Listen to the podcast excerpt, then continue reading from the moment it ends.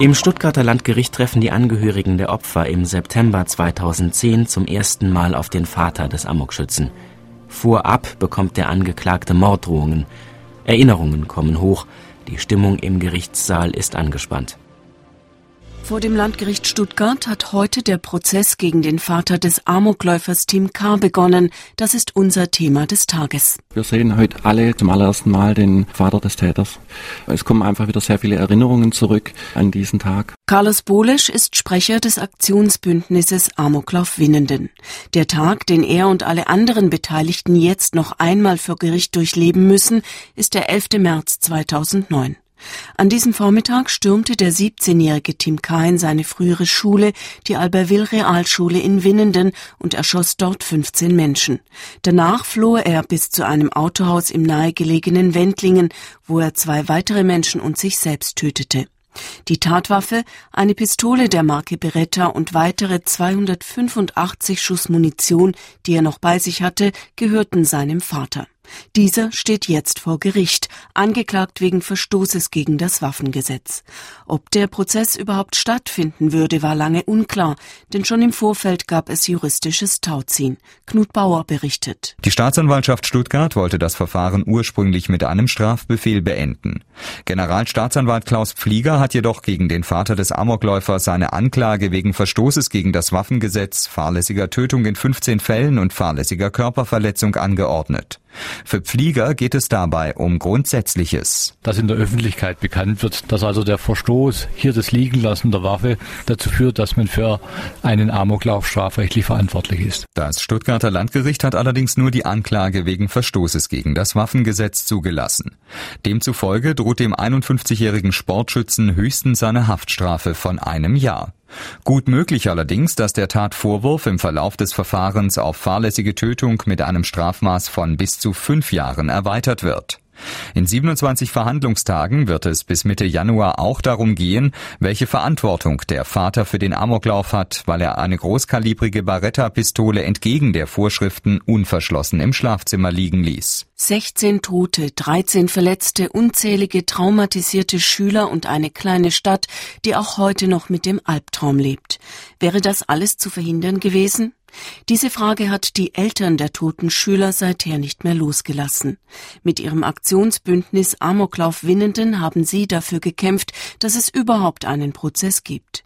41 Betroffene treten vor Gericht als Nebenkläger an. Sie erhoffen sich vor allem Antworten. Warum hat er den Sohn auch an einer Waffe mit 14 schon ausbilden lassen?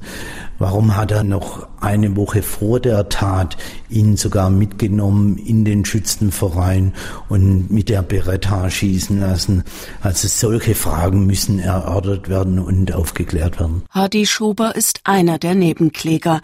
Am 11. März 2009 kam seine 15-jährige Tochter Jana nicht von der Schule nach Hause. Sie wurde im Zimmer 305 der Albertville Realschule kurz nach der Mathe-Klausur von Tim K. durch einen Schuss in den Hinterkopf getötet. Tim K. war Sportschütze, er kannte sich aus mit Waffen und er hatte Zugriff auf die Pistole seines Vaters. Ein klarer Verstoß gegen das Waffenrecht, aber ist es notwendig, dass jemand überhaupt so eine tödliche Waffe im Haus hat? Dass Jugendliche schon mit 14 in Sportvereinen schießen lernen?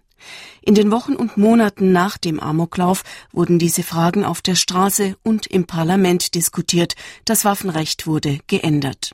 Vor Gericht wird es um die Frage der Verantwortung gehen. Hätte der Vater den Amoklauf verhindern können, wenn er die Waffe wie vorgeschrieben im Tresor eingeschlossen hätte? Für das Landgericht Stuttgart ist es das größte und aufwendigste Verfahren, das dort je stattgefunden hat. In 27 Verhandlungstagen soll der Amoklauf von Winnenden noch einmal minutiös rekonstruiert werden. Heute Vormittag zum Beginn wurden Zuschauer und Journalisten peinlich genau durchsucht. Es hatte Morddrohungen gegen den Angeklagten gegeben. Auch mein Kollege Knut Bauer war dabei. Es war eine hochemotionale Begegnung. Also man hätte eine Stecknadel fallen hören können im Gerichtssaal, als der Vater des Amokläufers hereinkam und die Nebenkläger, die Angehörigen der Opfer ihm direkt gegenüber saßen. Einige hatten Tränen in den Augen, manche hielten sich an den Händen. Also für viele war es sicher sehr schmerzhaft, weil viele Erinnerungen, viele Bilder an diesen unheilvollen 11. März 2009 wieder hochgekommen sind. Aber auf der anderen Seite ist es eben auch ein Teil der Aufarbeitung und von daher, das sagen alle durchweg, auch wenn es wehtut, für sie sehr wichtig. Der Angeklagte selbst hat heute geschwiegen. Seine Anwälte verlassen eine Erklärung, in der er sein Mitgefühl mit den Hinterbliebenen äußert. Es müsse aber unterschieden werden, so sein Verteidiger Hubert Gorka, zwischen der Tat des Sohnes und der Verantwortung des Vaters. Hätte er es erkennen und vermeiden können, hätte er es getan, so Gorka. Er glaubt nicht, dass der Prozess noch irgendetwas gut machen kann. Der Angeklagte ist schon mehr als gestraft genug. Er hat sein eigenes Kind verloren. Er hat sein Lebenswerk verloren, bis hin zum Verlust seiner Identität. Ob hier noch die Strafe einen Zweck hätte, das wage ich zu bezweifeln mit guten Gründen. Am kommenden Dienstag sollen die ersten Zeugen gehört werden. Mehr als 40 sollen insgesamt zu Wort kommen, darunter auch die Mutter und die Schwester von Tim. Die Angehörigen der Opfer hoffen auf ein Urteil wegen Totschlags.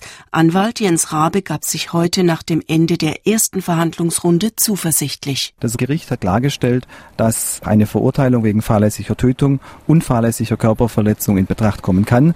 Eine solche Verurteilung ist Ziel der Nebenkläger und insofern wäre der Tag gut. Für die Hinterbliebenen geht es weder um Geld noch um Rache.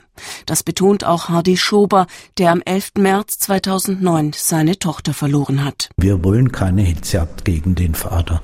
Wir wollen nur Gerechtigkeit. Vielleicht ist Gerechtigkeit ja auch der Respekt vor den Opfern, meint Anwalt Rabe. Und den zeigt das Gericht, indem es sich noch einmal mit dem Schrecken auseinandersetzt, zuhört und noch einmal die Frage stellt, warum?